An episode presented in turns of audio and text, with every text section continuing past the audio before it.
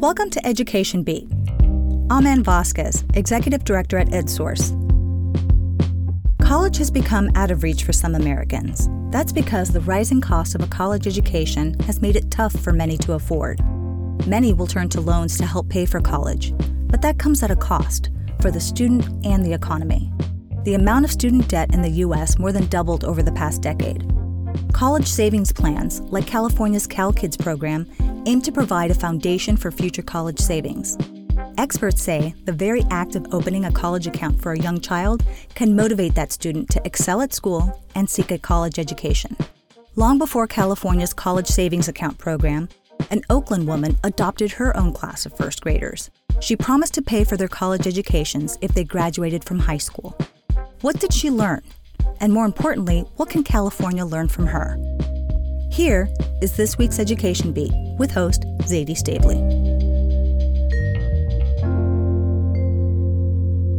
For Oral Lee Brown, it all started 34 years ago. She was at her corner store in Oakland buying peanuts. A little girl asked her for a quarter, and Ms. Brown assumed it was for candy. I just said to her, get whatever you want. Ken, and the first thing she picked up was a loaf of Wonder Bread.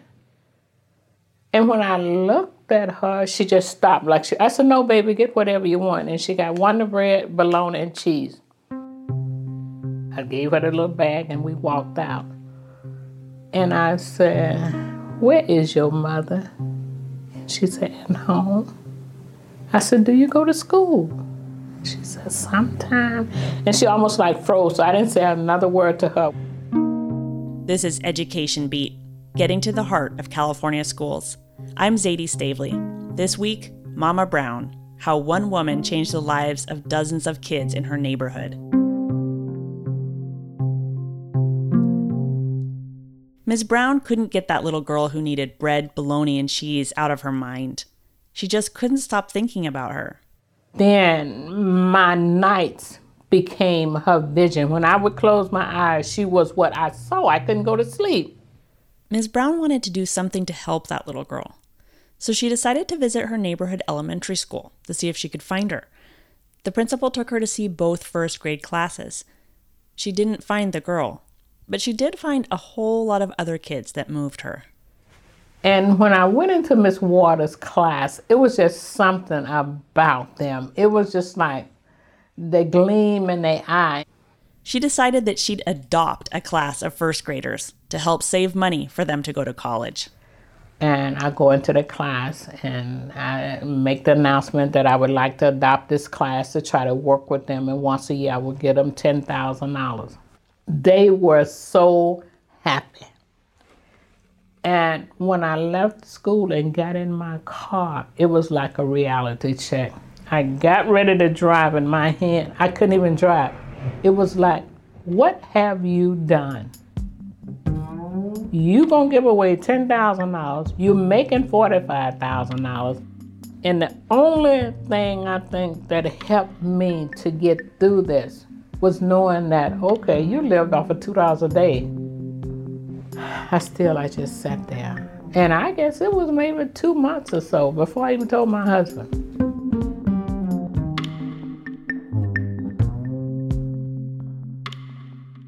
I'm here with my colleague Carolyn Jones, who wrote the story about Oral Lee Brown for EdSource. Carolyn, so Ms. Brown adopted this class of first graders, and what did that mean? She put money into a savings account for them. What else did she do? Well, she realized that the undertaking, it's not just money. Money alone does not send a kid to college. It's got to be tutoring and support and love and care and food and a safe place to sleep every night and clothes and school supplies. And that's what she committed to. She devoted countless hours, 24 hours a day, seven days a week for years helping these children. She hired tutors. She took them on field trips to San Francisco. She took them to nice restaurants so they would know, you know, what it's like to go to a nice restaurant. She took them to the Oakland Zoo, which, even though it was just a mile or so away, most of the kids had never been to. She took them on college tours to the East Coast. She took them on tours to historically black colleges and universities. She hired tutors. She just devoted, you know, countless hours and resources to help these children succeed. Well, Carolyn, you spoke to Mama Brown and she talked about giving the kids food and clothes. The school would call me, a kid would call me, Corey's not in school. Mama Brown, I don't have no shoes. Uh, Trey said, Mom, I don't have nothing to wear. My clothes not washed. You know, and so even friends would say to me, Well, you agreed to pay for the education, but not their clothes. Well, you know what? In order for them to get an education, they got to go to school. In order to go to school, they got to have clothes. So you could not do one without the other. Carolyn, what happened to that first class of, of first graders that she adopted? Well, there were 23 children in that class, and of those 23, um, one of them went directly to work. Uh, one of them went to culinary school. Two of them died of gunshot wounds, and 19 graduated from college, which is an extraordinarily high figure that is better than even some of the highest performing districts in California. And at the time, it was extraordinary for Oakland, which at the time had some of the lowest college going rates in California. Wow. Carolyn, you interviewed several of Mama Brown's students. Let's hear from Nikita Noel Ikulala, Deshar Young, and Jeffrey Tony. It's a lot more than the money. It's it's her love that she that she gives you, her aura, her energy that she shares with with all her students, um, and then the connection. But each and every student has a connection with her. You know, as you get older, you tend to have more uh, serious conversations, as for as I did as a student um, and she you know she lays it out all on the table um, and then she you know help helps you navigate she never really tells you that you need to do this but she shares stories with you um, and she you know give you a chance to come up with solutions on your own Ms. Brown was very hands-on with us. Like she was not, she was like a mother or a mentor or a grandma, whatever you want to say. She was like that kind of lady to us. It wasn't just some random lady that's just here for the spotlight she was literally there for us, even like through personal problems. Like if my mama called her and said Nikita's acting out, it was like, okay, let me put her in line. Let me put, get her straight. Let me get her together. You know, it was that kind of relationship. The role that Miss Brown played was um, a mom figure. She was like a mother because it wasn't just about, oh, I'm giving you this opportunity to go to school. It was life lessons. She showed us love she showed what it meant to care about somebody. So it was more than just a school opportunity. It was a family structure. We would take trips. She would invite us over for dinner, do car washes together. It was all a family structure. So all the students would come together and participate in whatever functions that they had, and it was just like one big family. We just heard from Nikita Noel Ikulala, Deshar Young, and Jeffrey Tony. Carolyn, how did those relationships matter for them? How did it make a difference?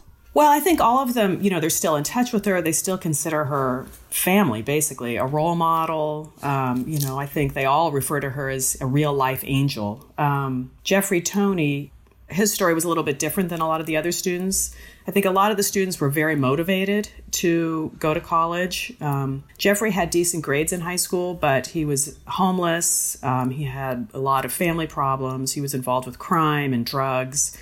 College was not really something he was thinking about. But, you know, Miss Brown just pushed him and pushed him and pushed him and took him on college tours and did not give up on him. And you know, she paid entirely for him to go to a private school in Chicago and, you know, get him out of Oakland, get him in a new environment, get him studying something he was interested in, which was music and art. I asked Jeffrey, you know, what what kind of impact she had on him and what would have happened to him if if it wasn't for her. Honestly, dead or in jail. If I, if I didn't reunite with the Oral Lee Brown Foundation my freshman year, uh, I probably would have ended up dead or in jail. Miss Oral Lee Brown. And now he's back in Oakland and he's a successful artist and musician and raising a daughter and helping other people in the community. He actually wrote a song in her honor. It's called Real Life Angel. My real life angel. Above. This how I take time to show you some love.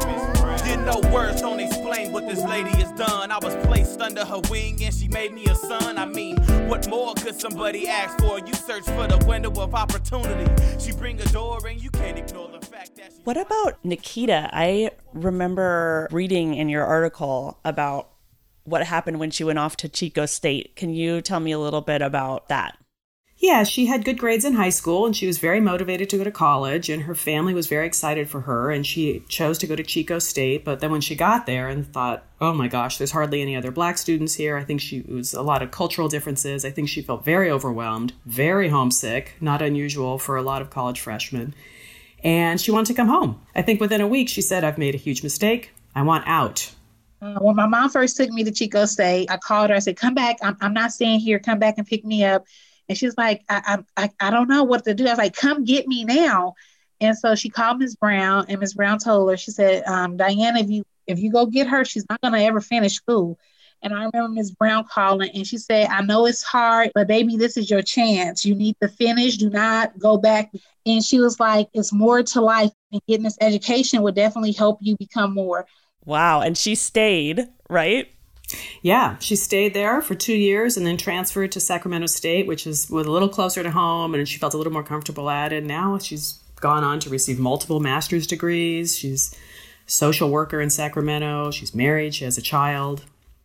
Carolyn, what made Ms. Brown, or Mama Brown, as her students call her, decide to keep doing this? I mean, it wasn't just that first first grade class. Now she's helped lots of students. How many students has she helped?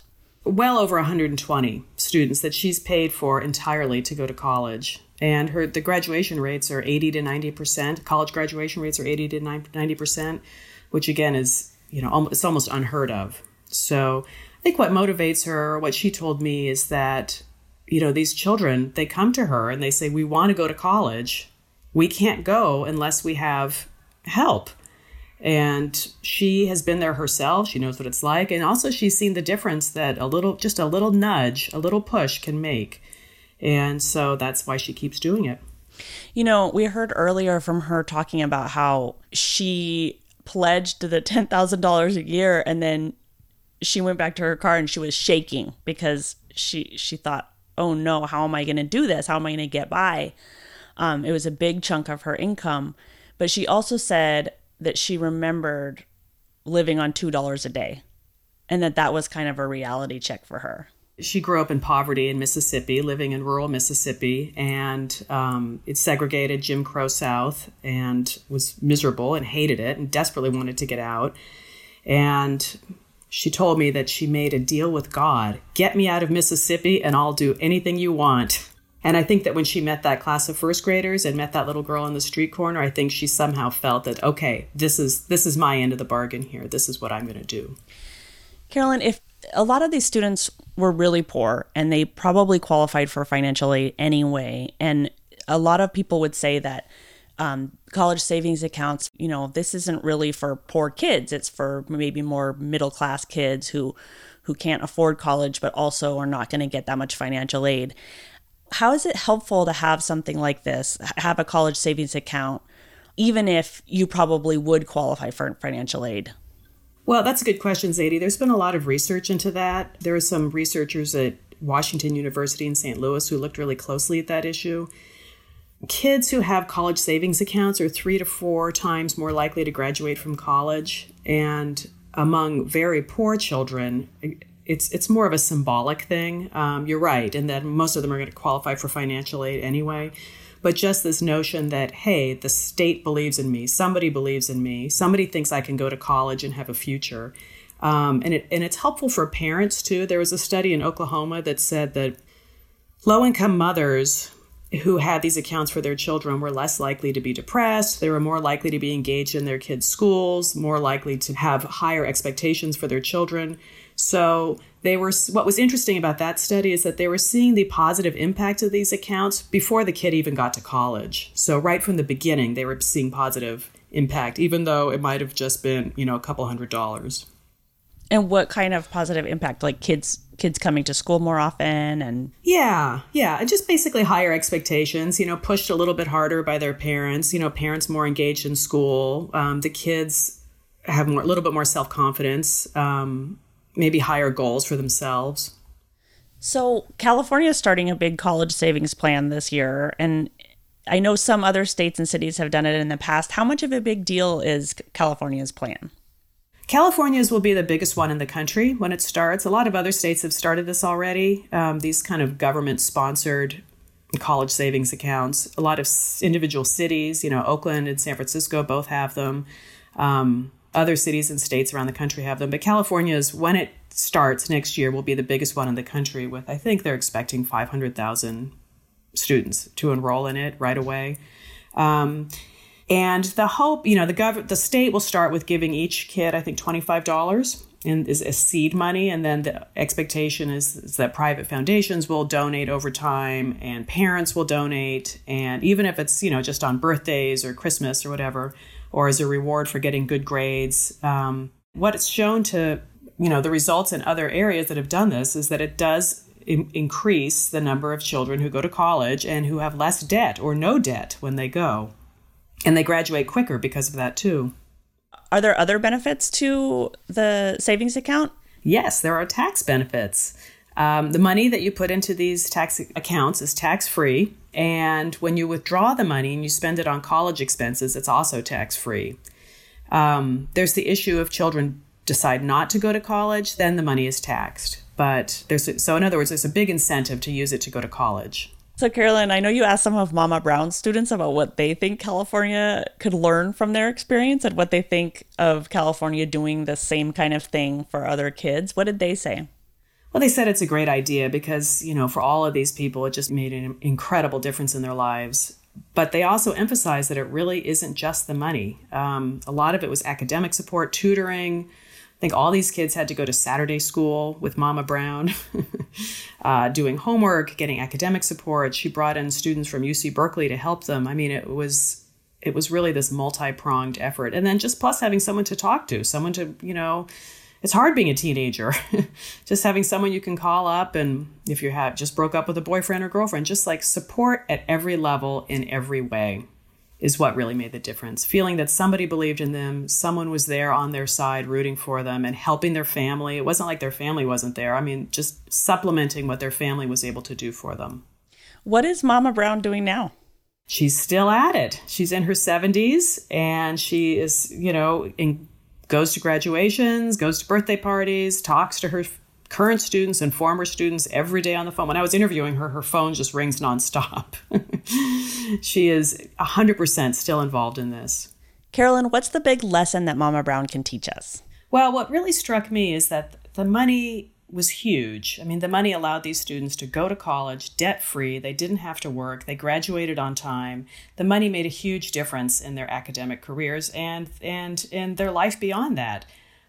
But leading up to that, it wasn't just the money, it was also the academic support. It was having someone to talk to. Was just feeling like there was somebody out there helping their family, helping them, rooting for them, pushing for them, there for them 24 hours a day that really made the big difference. So it wasn't just the money, it was also the love. Thank you so much, Carolyn. Sure. Thank you, Zaidee. Thank you for listening to this week's episode of Education Beat. Getting to the Heart of California Schools, a production of EdSource. Our producer is Kobe McDonald. Special thanks this week to Carolyn Jones, Andrew Reed, Oral Lee Brown, Nikita Noel Igualala, Jeffrey Tony, Deshar Young, and our director, Ann Vasquez. Our theme music is from Blue Dot Sessions. This episode was brought to you by the Kresge Foundation and the Silver Giving Foundation. I'm Zaidee Stavely. Join me next week, and don't forget to subscribe.